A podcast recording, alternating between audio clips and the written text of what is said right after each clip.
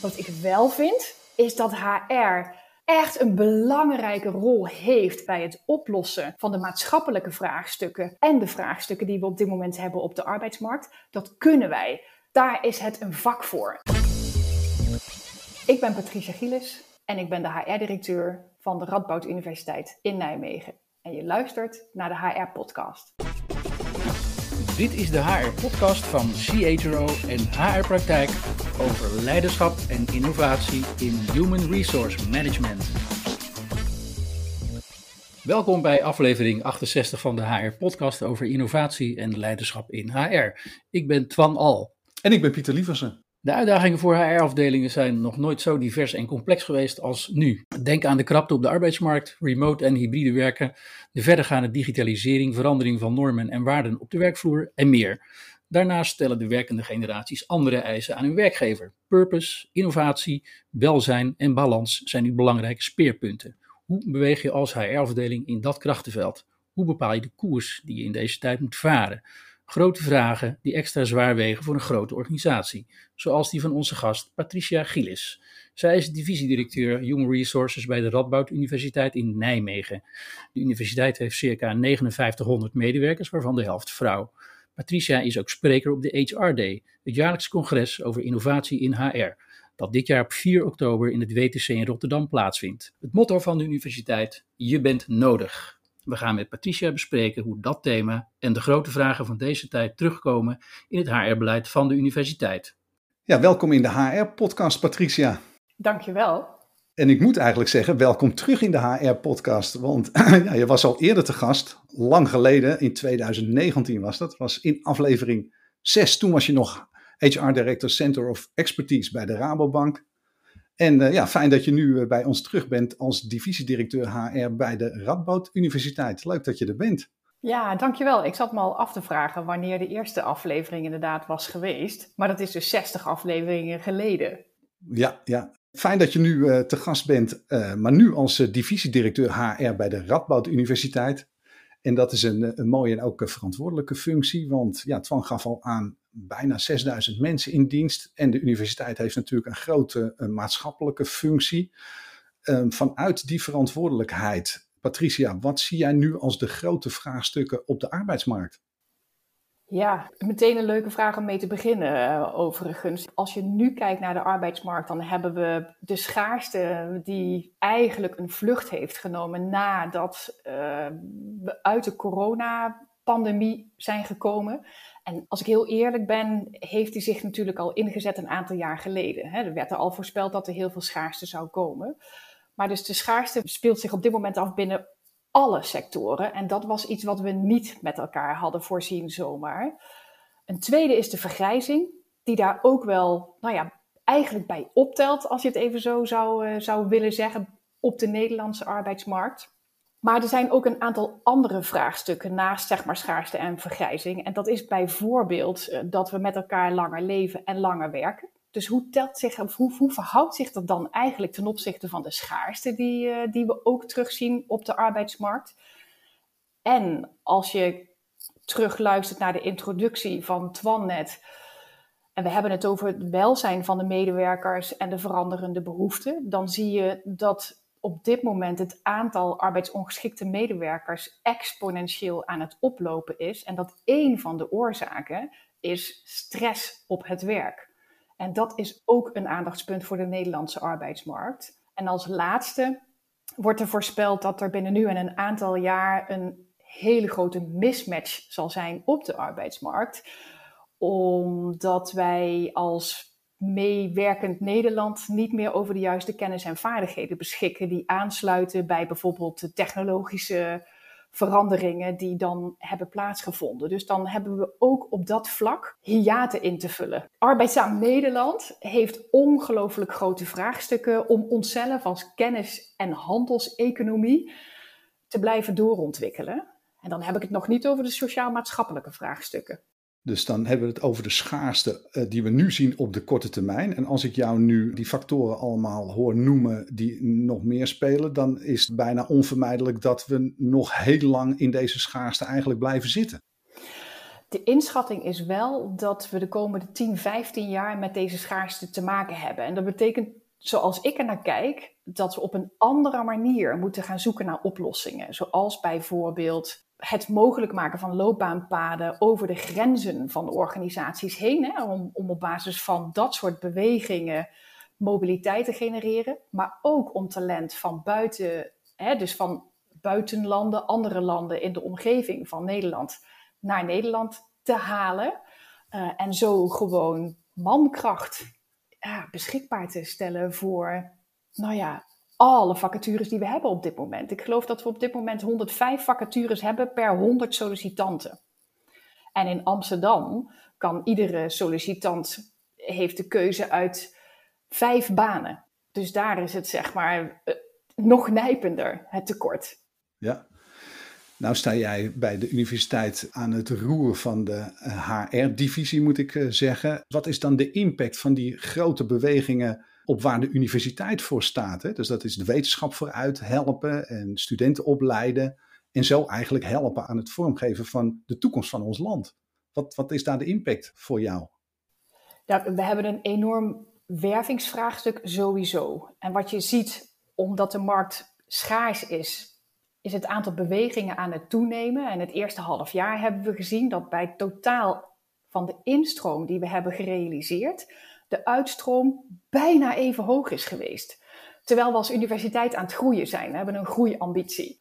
En feitelijk hebben we dus een half jaar met veel inspanningen om mensen naar de universiteit toe te halen. Tegelijkertijd ook die achterdeur wagenwijd open gehad. Omdat er ook weer mensen uitstromen naar andere universiteiten of naar andere bedrijven. En daarmee zijn we dus feitelijk niet geholpen. Tegelijkertijd zijn we aan het investeren in het vinden van oplossingen om de werkdruk te verlagen bij de zittende populatie. Eén van de oplossingen is natuurlijk groeiinformatie. Dat is niet de enige oplossing, maar het is wel één van de oplossingen die als een hefboom gaat werken om ruimte te creëren en uiteindelijk in staat te zijn om de werkdruk te verlagen, die in het onderwijs al vele jaren lang heel erg hoog is. En vervolgens vragen medewerkers aan ons, hè, dus of ze nou bij zeg maar, het ondersteunende personeel zijn, dus de professionele diensten, staf bijvoorbeeld, de finance, marketing, H R, om loopbaanpaden voor hen inzichtelijk te maken, zodat zij ook een langere toekomst binnen de universiteit hebben bijvoorbeeld. En hoogleraren vragen dat ook. En de uitdaging die we in Nederland hebben is om met alle universiteiten samen te gaan werken en de arbeidsmarkt voor de universiteiten in Nederland in beeld te brengen en te gaan werven in de landen om ons heen. Want anders dan vissen we met z'n allen in dezelfde vijver. En ja, dan zijn we de hele tijd, hè, onze, onze professionals, hoogleraren, onderzoekers, zijn we van de ene naar de andere universiteit aan het bewegen, zonder dat we groeien, terwijl alle universiteiten aan het groeien zijn. En voor het ondersteunend personeel volgt dat dan dezelfde lijn? Want daar uh, is natuurlijk ook grote schaarste. Alleen is, is, is de wervingspool in het buitenland misschien wat beperkter. Of net over de grens misschien.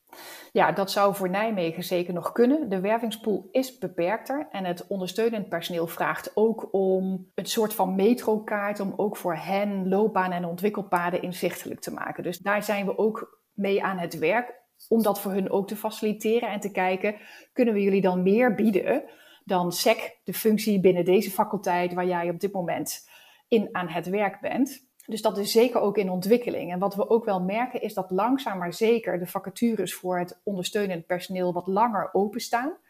En dat we heel gericht marketing- en wervingscampagnes voor specifieke doelgroepen uit gaan zetten. Zoals bijvoorbeeld voor I T-specialisten. En daar, daar maken we dan campagnes op maat voor met verhalen zeg maar, van medewerkers die binnen onze eigen universiteit aan het werken zijn.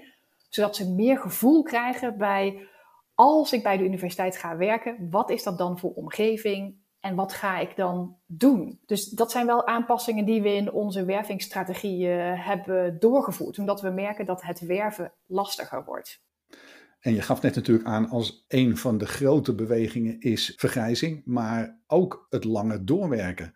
Hoe, hoe werkt dat uit voor de universiteit? Is het ook zo dat jullie ook binnen afzienbare tijd een grote uitstroom verwachten aan mensen die een pensioengerechtigde leeftijd bereiken, maar misschien aan de andere kant ook wel weer langer door kunnen werken? Ja, de, die mismatch hè, die je ziet in de relatie tussen de schaarste op de arbeidsmarkt in combinatie met langer leven, langer werken, die vind je wat minder terug in het onderwijs. We zijn wel met z'n allen aan het vergrijzen. Dat betekent dat grote groepen op termijn binnen nu en tien jaar ook wel echt met pensioen gaan. En dat we zien, en dat klinkt altijd heel erg onaangenaam en plastisch als je zoiets zegt, maar dat de pijplijn onvoldoende is om de kennis die dan de organisatie verlaat op te vangen. Dat is minder nijpend binnen de universiteit op dit moment, maar vraagt wel aandacht. Zeker in relatie tot bijvoorbeeld uitstroom of toegenomen mobiliteit en veranderende wensen van medewerkers. Wat het spannend maakt, zeker op de Nederlandse arbeidsmarkt, is dat er nog steeds de beleving bestaat dat als je vijftig jaar bent of iets ouder, dat je uitgerangeerd bent in deze markt. Terwijl je, één, sowieso nog achttien jaar kunt werken. Twee, misschien nog wel veel langer, omdat je langer leeft. En zolang die perceptie bij, bij werkgevers blijft bestaan, dat je vanaf je vijftigste uh, vaker ziek bent, uh, niet meer wendbaar en niet meer ontwikkelbaar, en dus ook geen kansen meer hebt om een andere stap in de organisatie te zetten, dragen we in ieder geval niet bij aan het oplossen van de schaarste daarvan. En hoe is dat uh, met die perceptie uh, daarover bij de Radboud? Nou, bij de Radboud hebben we op dit moment denk ik zeker zes of zeven verschillende generaties op de werkvloer. En het mooie daarbij is natuurlijk wel dat als je de wetenschappers hebt of de hoogleraren, die hebben vaak al een leven lang onderzoek en onderwijs erop zitten. Die zijn zo, ja, die zijn heel gerenommeerd in hun vakdiscipline. En daarmee blijven ze ook aanspreekbaar voor bijvoorbeeld mensen die willen promoveren of in hun begeleidende rol. Dus zij zijn veel langer inzetbaar in hun vakgebied. Tegelijkertijd is de andere helft van de organisatie is het ondersteunende personeel. Ja, precies, daar wou ik naartoe. Ja, dat dacht ik al, ja. Uh,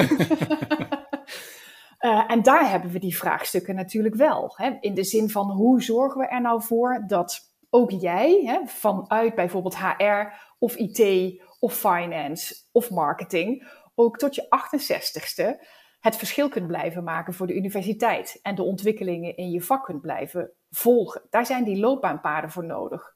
In de organisatie zoals ik hem nu ken, is de universiteit nog heel erg gericht op een carrièrepad dat alleen maar naar boven gaat. En dat is natuurlijk een wereld die al even is opgehouden te bestaan. Zeker op het moment dat jij op een gezonde manier, passend bij jou en jouw levensstijl, op het moment dat jij kiest uit het arbeidsproces wil stappen. He, bijvoorbeeld op je achtenzestigste of op je vijfenzestigste of op je zeventigste bijvoorbeeld. Zou niet uit moeten maken. Maar alleen maar stappen naar boven kunnen zetten is niet meer van deze tijd. Dus hoe maak ik dat nou horizontaal? Of hoe maak ik dat nou ook aantrekkelijk op het moment dat jij het rustiger aan wilt doen? En in de C A O hebben we daar nu al afspraken over gemaakt. Dus los van het generatiepact bijvoorbeeld, waarbij je wat minder kunt gaan werken, maar wel je salaris behoudt en je pensioenopbouw, hebben we ook gezegd wat je kunt doen. En ik heb er al hele mooie voorbeelden van gezien. Is een functie die minder veel eisend is. Dat is voor het ondersteunend personeel is dat ingericht in de C A O. Dus je, doet een minder, je gaat een minder zware functie vervullen, maar met behoud van jouw huidige salaris. En hoe ziet dat er concreet uit op de werkvloer? Kun je daar een voorbeeld van geven? Ja, ik denk het wel. Um, bijvoorbeeld binnen H R. Ik had een uh, H R-manager die verantwoordelijk was voor de arbeidsvoorwaarden van de universiteit. En eigenlijk vrij kort na mijn start gaf hij aan, ik doe dit al zo lang, dus ik denk ruim vijftien jaar... Hij is begin zestig en hij zei, ik zou het heel fijn vinden als ik dat stokje over zou kunnen dragen. Maar ik hou ontzettend van dit vak. Dus kan ik dan wel beleidsadviseur arbeidsvoorwaarden blijven? Ik was blij met die openheid, hè, en de opening die, die hij ook zocht. Dus ik zei, we gaan samen kijken naar een oplossing. Toen ben ik gaan kijken binnen de gelederen van die afdeling zelf. En daar was ook een adviseur die de ambitie had om door te groeien. Had ook nog een aantal ontwikkelvraagstukken. Maar ik ben met hen allebei in gesprek gegaan en heb ik gezegd, willen jullie swappen van baan? En dat hebben we gerealiseerd op één januari jongsleden. Dus is de, de vorige H R-manager beleidsadviseur arbeidsvoorwaarden geworden. En de beleidsadviseur arbeidsvoorwaarden is de H R-manager arbeidsvoorwaarden geworden. Ja, en zo hou je dus mensen langer in de organisatie. Ja, en gezond. En gezond, precies. Ja. Hoe ziet de H R-agenda er verder uit, behalve duurzaamheid en, en, en werving? Ja, we zijn op dit moment bezig met het inrichten van uh, hybride werken.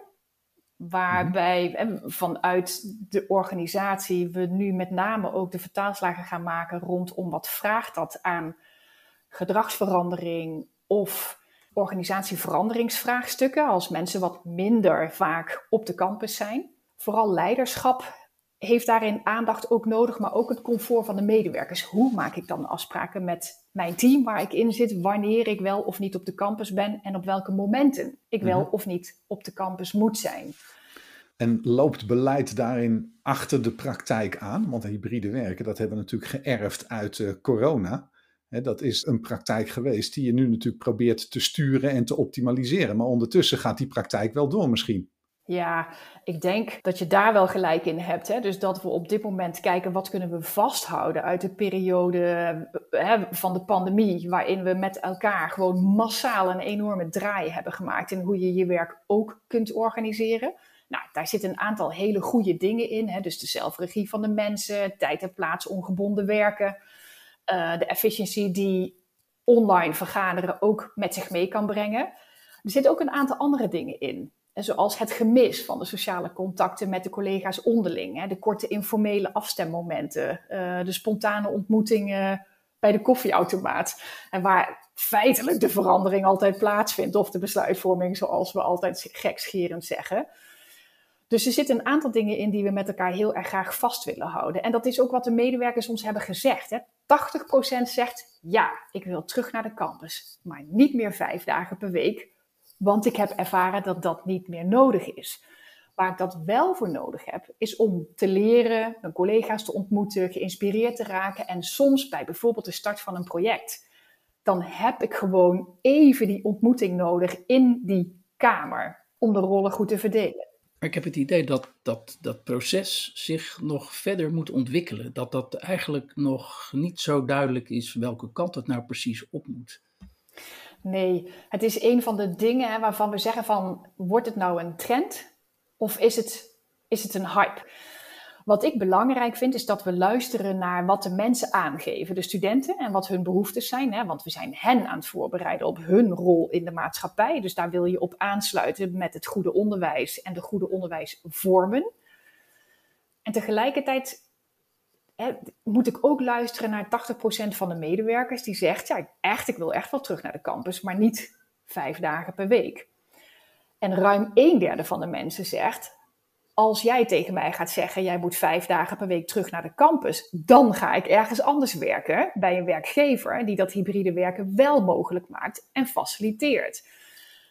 En natuurlijk zijn er ook leidinggevenden die alsnog na twee jaar corona zeggen, ik wil iedereen weer om mij heen hebben, vijf dagen per week en terugvallen op wat ze gewend waren, hè? Dus waar ze ook comfort bij hadden.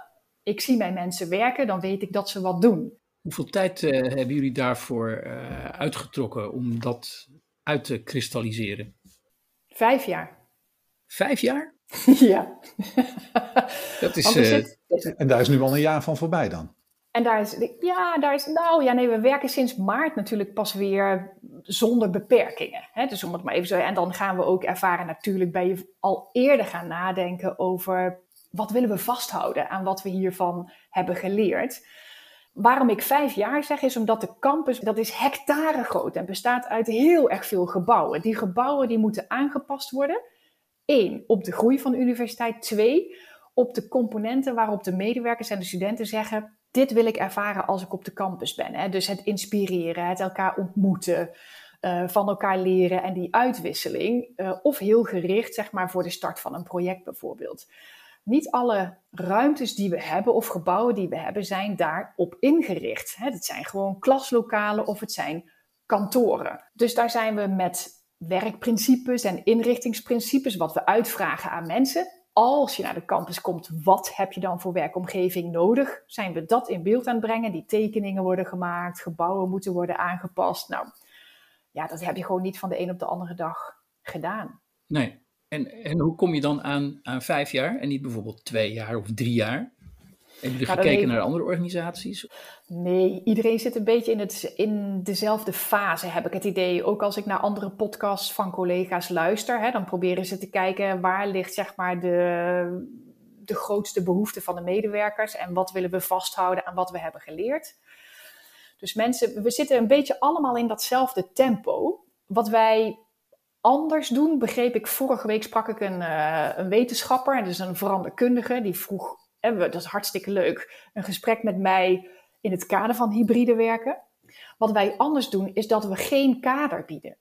We bieden een kader in de zin van, we gaan activiteit gerelateerd bepalen waar jij werkt. Hè? Dus hebben, en dat mag jij doen. En dat doe jij op individuele basis, samen met je team en in overleg met je leidinggevende. En daar hebben we van alles voor ontwikkeld. Hè? Dus uh, ik heb gesprekskaarten, vragen, workshops. Daar hebben we van alles voor ontwikkeld. Maar wij zeggen niet, in tegenstelling tot een aantal andere organisaties, dat betekent dat jij twee dagen per week op kantoor bent. Of drie dagen per week op kantoor bent en twee dagen thuis werkt. Veranderkundig gezien vraagt dat om andere manieren van communiceren en helpen van mensen. Want als ze het idee hebben, er is geen kader, dan wil je niet dat ze daardoor in een freeze terechtkomen en niks meer doen. Want dat is veranderkundig gezien het discomfort wat heel veel mensen zouden kunnen voelen, waardoor ze helemaal niks meer doen, terwijl je juist wil dat ze daar hun weg in gaan vinden. Dus dat was een ontzettend interessant gesprek met die wetenschapper eigenlijk, die op deze manier aan het zoeken is en onderzoeken is wat er met het menselijk brein gebeurt en hoe je mensen daarmee toch richting kunt geven en in de gelegenheid kunt stellen die gesprekken met elkaar te blijven voeren. En is die benadering, geldt die alleen voor het implementeren van het hybride werken of geldt die ook voor andere veranderingen die je in de organisatie in de loop van de tijd moet gaan doorvoeren en die nu misschien op de H R-agenda staan? Ja, dat geldt bij allebei. Dat is mooi. Hè? Dus als je vanuit dezelfde filosofie, hè, dus waar we nu mee aan het werken zijn, hè, dus dat je werkt in een omgeving waar jouw talenten het best tot zijn recht komen en jij jezelf en je collega's kunt blijven ontwikkelen. Vanuit die filosofie heb ik een bepaalde basis nodig bij medewerkers, een basis van zelfvertrouwen, zelfregie, zelfredzaamheid, waardoor ook als ze niet weten hoe morgen eruit ziet, ze toch in beweging blijven en zichzelf kunnen blijven ontwikkelen in plaats van dat die freeze ontstaat. Hè? Dus in de overlevingsmodus terechtkomt, bij wijze van spreken. Dus ook in dat soort bewegingen, duurzame inzetbaarheid, ontwikkeling, verandering van rol en functie, loopbaanpaden. In al dat soort interventies zal datzelfde gedachtegoed terug moeten komen. Hoe maak ik het zo ondersteunend dat jij eigen regie kunt gaan blijven voeren op jouw inzetbaarheid, jouw ontwikkeling, jouw welzijn ook binnen de universiteit? En heb je daar al concrete antwoorden op? Een van de oplossingsrichtingen hè, is dat het onderdeel wordt van het ontwikkelaanbod. Dat is één. Maar de tweede is leiderschapsontwikkeling. Want feitelijk begint het ook daar. Hoe bouw jij als leider nou aan een context waarin de medewerkers het beste tot hun recht kunnen komen? Dat doe je op verschillende manieren. Dus dat heeft te maken met de ontwikkelfase van het team en van de individuele medewerker. Maar wat heb jij daar als leider nou voor nodig? En dan kom ik ook terug bij de vraagstukken die je dan verder op de H R-agenda hebt staan. En dat betekent dat de dialoog gevoerd moet gaan worden rondom hoe schuif je op van een hiërarchische organisatie die is ingericht op het vermijden van risico's en gericht is op controle en beheersing, naar het geven van vertrouwen. En het ervoor zorgen dat er in die context de medewerkers zelfvertrouwen hebben en zelfregie en zelf besluiten kunnen nemen. Hè? Dus de mandaten ook hebben om zelf besluiten te kunnen nemen rondom het werk wat ze doen. Of andere H R-gerelateerde activiteiten. Dus leiderschap is een tweede heel belangrijke pijler. Dat is een uh, honderdtachtig graden draai, uh, Patricia. Zo ongeveer. Ten opzichte van wat? Je zegt van een, uh, een, een hiërarchisch uh, aangestuurde organisatie naar een organisatie waarin medewerkers vertrouwen krijgen en uh, zelfregie over hun uh, persoonlijke ontwikkeling uh, kunnen hebben. Dat, dat is een honderdtachtig graden draai. Dat is, uh, dat, dat, dat is nogal een uitdaging voor de veranderagenda, lijkt me. Ja, dat is ook zo. En je vroeg net, hoe lang ben je met zeg maar de borging en het inbedden van hybride werken bezig naar verwachting. Daar zit die gedragsverandering natuurlijk ook onder. Dat is vijf jaar, dit gaat langer duren. En de organisatie, de Radboud Universiteit, is bijna honderd jaar oud. En van daaruit heel succesvol geworden en vandaag de dag nog steeds. Tegelijkertijd zie je dat medewerkers, wil je ook een aantrekkelijk werkgever blijven, andere vragen krijgen. En dat je leidinggevenden daarbij ook wilt helpen. Dus dit gaat nog langer duren. Deze, deze draai gaat nog langer duren. Ja, nou is er natuurlijk ook een H R-afdeling die ook uh, geworteld is in deze traditie, om het zo maar te zeggen. De, welke impact heeft die veranderagenda voor de H R-afdeling zelf? Nou, ik ben daar de gesprekken de afgelopen tijd zeker mee gestart, hè, omdat ik steeds scherper kreeg na... na mijn start, wat de vraagstukken van de universiteit waren, hè, waar de universiteit ook als aantrekkelijke werk, werkgever graag naartoe wil groeien. En heb toen ook wel gezien dat de H R-afdelingen op een aantal thema's al op de juiste manier bezig zijn, zoals bijvoorbeeld erkennen en waarderen en dan inzetten op het verlagen van de werkdruk bijvoorbeeld, of het vernieuwen van wervingsvraagstukken, maar op een aantal thema's ook nog niet. En H R heeft ook nog niet overal die rol en die positie in de universiteiten. Dus ingericht op even zo goed die beheersing. Hè? Dus en zo zijn processen ook ontworpen. Hè? Dus overal zitten bij H R-processen ook controlemomenten ingebouwd die altijd eindigen bij de leidinggevende. Dus H R is daar ook nog niet volledig klaar voor. En heeft ook nog niet op alle facetten de kennis in huis. Bijvoorbeeld als je het hebt over talentmanagement en opvolgingsplanning. Hè? Dus hoe vertaal ik vergrijzing naar passende interventies? Of hoe denk ik na over creatieve mogelijkheden om duurzame inzetbaarheid op het netvlies bij de medewerkers te brengen? En hoe ik vervolgens stappen kan zetten zodat die medewerker die regie kan voeren. Dat zijn elementen die nog niet eerder zijn gevraagd aan de H R-professional. Niet aan de H R-adviseur die aan die voorkant zit van die business, hè, dus de faculteiten, hè, dus de, maar ook niet aan de beleidsadviseurs. Dus van hen wordt ook een accentverschuiving gevraagd die gebaseerd is op onderzoek, op data, op feiten, op wat is het probleem, hè, wat heb ik op te lossen en hoe zou dat er dan uit kunnen zien. Dus ook daar gaan we met elkaar een ontwikkeling inzetten die gericht is op het vergaren van nieuwe kennis, vaardigheden en gedrag, maar ook die gericht is op het oplossen van kwetsbaarheden. Want H R is nu ingericht op unieke specialismen. Dus ik heb veel adviseurs die in hun eentje verantwoordelijk zijn voor een thema. Dat is heel zwaar om dat beleid te schrijven en vervolgens ook de instrumenten, de processen en de uitvoering ervan mogelijk te maken. Dat krijg je bijna niet voor elkaar. Dus het gaan samenwerken in de keten en dat inrichten. Hè? Dus weten wie heb ik nodig om iets succesvol van A naar B te brengen. Op basis van de behoeften die de universiteit heeft of die een faculteit heeft.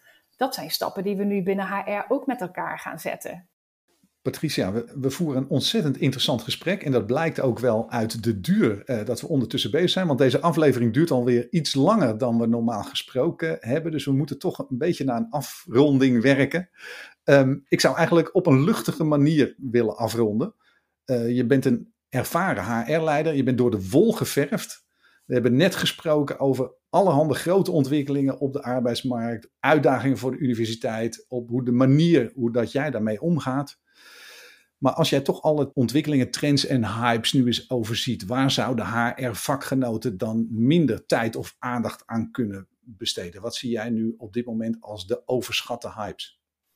Ik denk dat H R uh, zich af moet vragen of ze heel veel tijd moeten investeren in agile werken. Hè, omdat het in mijn beleving zwaar overschat wordt hoeveel waarde dat toevoegt aan H R. Ik zeg niet dat de agile manier van werken niet werkt, maar de rituelen en het gebruik van de instrumenten wordt soms belangrijker gevonden dan wat je nou eigenlijk in een organisatie te doen hebt. Dus ik zou bijna zeggen, ben daar wat nuchterder in. Dat is één. Twee is, ik zou ook echt stoppen met de Chief Happiness Officer. Ik denk dat H R bij trends en bij hypes. Er is geen enkele professie die om de twee jaar probeert om zichzelf een andere naam te geven. He, dus als ik daaraan terugdenk, he, dus we begonnen met de personeelsfunctionaris en toen werd het uh, mensen en organisatie, toen werd het, weet ik veel, personeelsadviseur, H R, nou, en uiteindelijk werd het een Chief Happiness Officer en, en uiteindelijk gaan we daar ook weer van terug. Dat is nou een echte hype. Wat ik wel vind in die afronding is dat H R echt een belangrijke rol heeft en mag pakken en zichzelf dat ook mag gunnen bij het oplossen van de maatschappelijke vraagstukken en de vraagstukken die we op dit moment hebben op de arbeidsmarkt. Dat kunnen wij. Daar is het een vak voor. En dat kun je op kleinere schaal doen in de eigen organisatie waar je werkt. En wat je doet is ervoor zorgen dat de mensen tot hun recht komen en het talent van die mensen tot hun recht komt. En dat is waar jij nodig bent. Dat is waar jij het verschil op maakt. En zo is ook hoe ik naar het vak kijk en waarom ik zo van het vak hou. Nou, ontzettend bedankt. Het was een, een luchtige vraag, maar met een heel serieus einde. Bedankt voor dit prachtige gesprek, Patricia. Ja, dankjewel, Patricia. Ik vond het ook echt een heel erg leuk gesprek. Dit is het einde van weer een aflevering van de H R-podcast over leiderschap en innovatie in H R. Vind je dit een leuke podcast? Geef dan je vijf sterren review in Apple Podcast of Spotify. Heb je suggesties voor gasten voor een volgende aflevering? Stuur dan een mail naar redactie apenstaartje h r podcast punt n l. Bedankt voor het luisteren en tot de volgende H R-podcast.